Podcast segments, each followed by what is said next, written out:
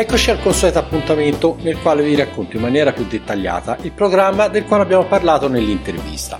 Avete gradito la chiacchierata col giudice Ardemagni? Ne ero certo. È il 2011 quando avviene lo scisma d'Oriente. No, no, no, no, volevo dire di Caterpillar. Il ramo mattutino, composto da Filippo Solibello, Marco Ardemagni e Cinzia Poli, aggiunge per coerenza il suffisso AM, o se preferite in inglese AM, e arruola Benedetta Tobagi, ma solo per la prima stagione. Nei due anni successivi verrà sostituita da Natascia Lusenti, della quale poi prenderà il posto definitivamente Claudia De Lillo dopo aver partecipato al quiz La Sfida all'interno del programma stesso.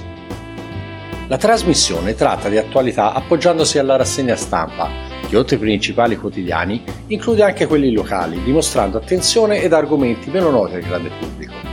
Dalle notizie viene imbastito un sondaggio, o meglio, un argomento di discussione con gli ascoltatori che interagiscono attraverso i social, territorio di Claudia De Lillo, e segue una telefonata ad un direttore di giornale al quale chiedere ulteriori chiarimenti.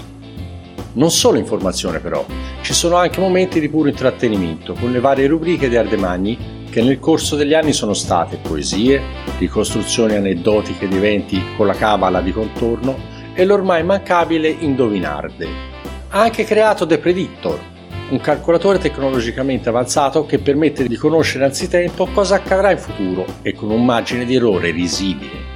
Una grande parte umoristica era rappresentata da Cinzia Poli, con le sue vignette o gli interventi comici molto brillanti. Nel 2019 purtroppo Cinzia non fa più parte del cast ed è stata una grande perdita per il risultato finale.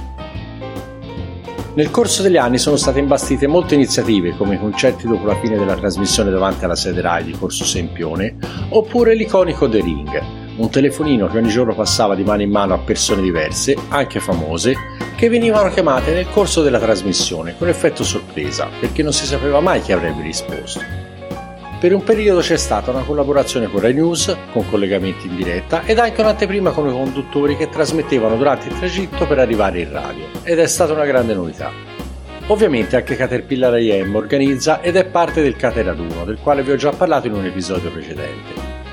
Insomma, se volete conoscere le notizie raccontate in maniera leggera e partecipare al dibattito, o scoprire curiosità estratte dal CD del giudice Ardemagni, vi consiglio vivamente di ascoltare Caterpillar AM su Rai Radio 2, dal lunedì al venerdì, dalle 6 alle 7.30. Ed io vi do appuntamento al prossimo episodio. Ciao!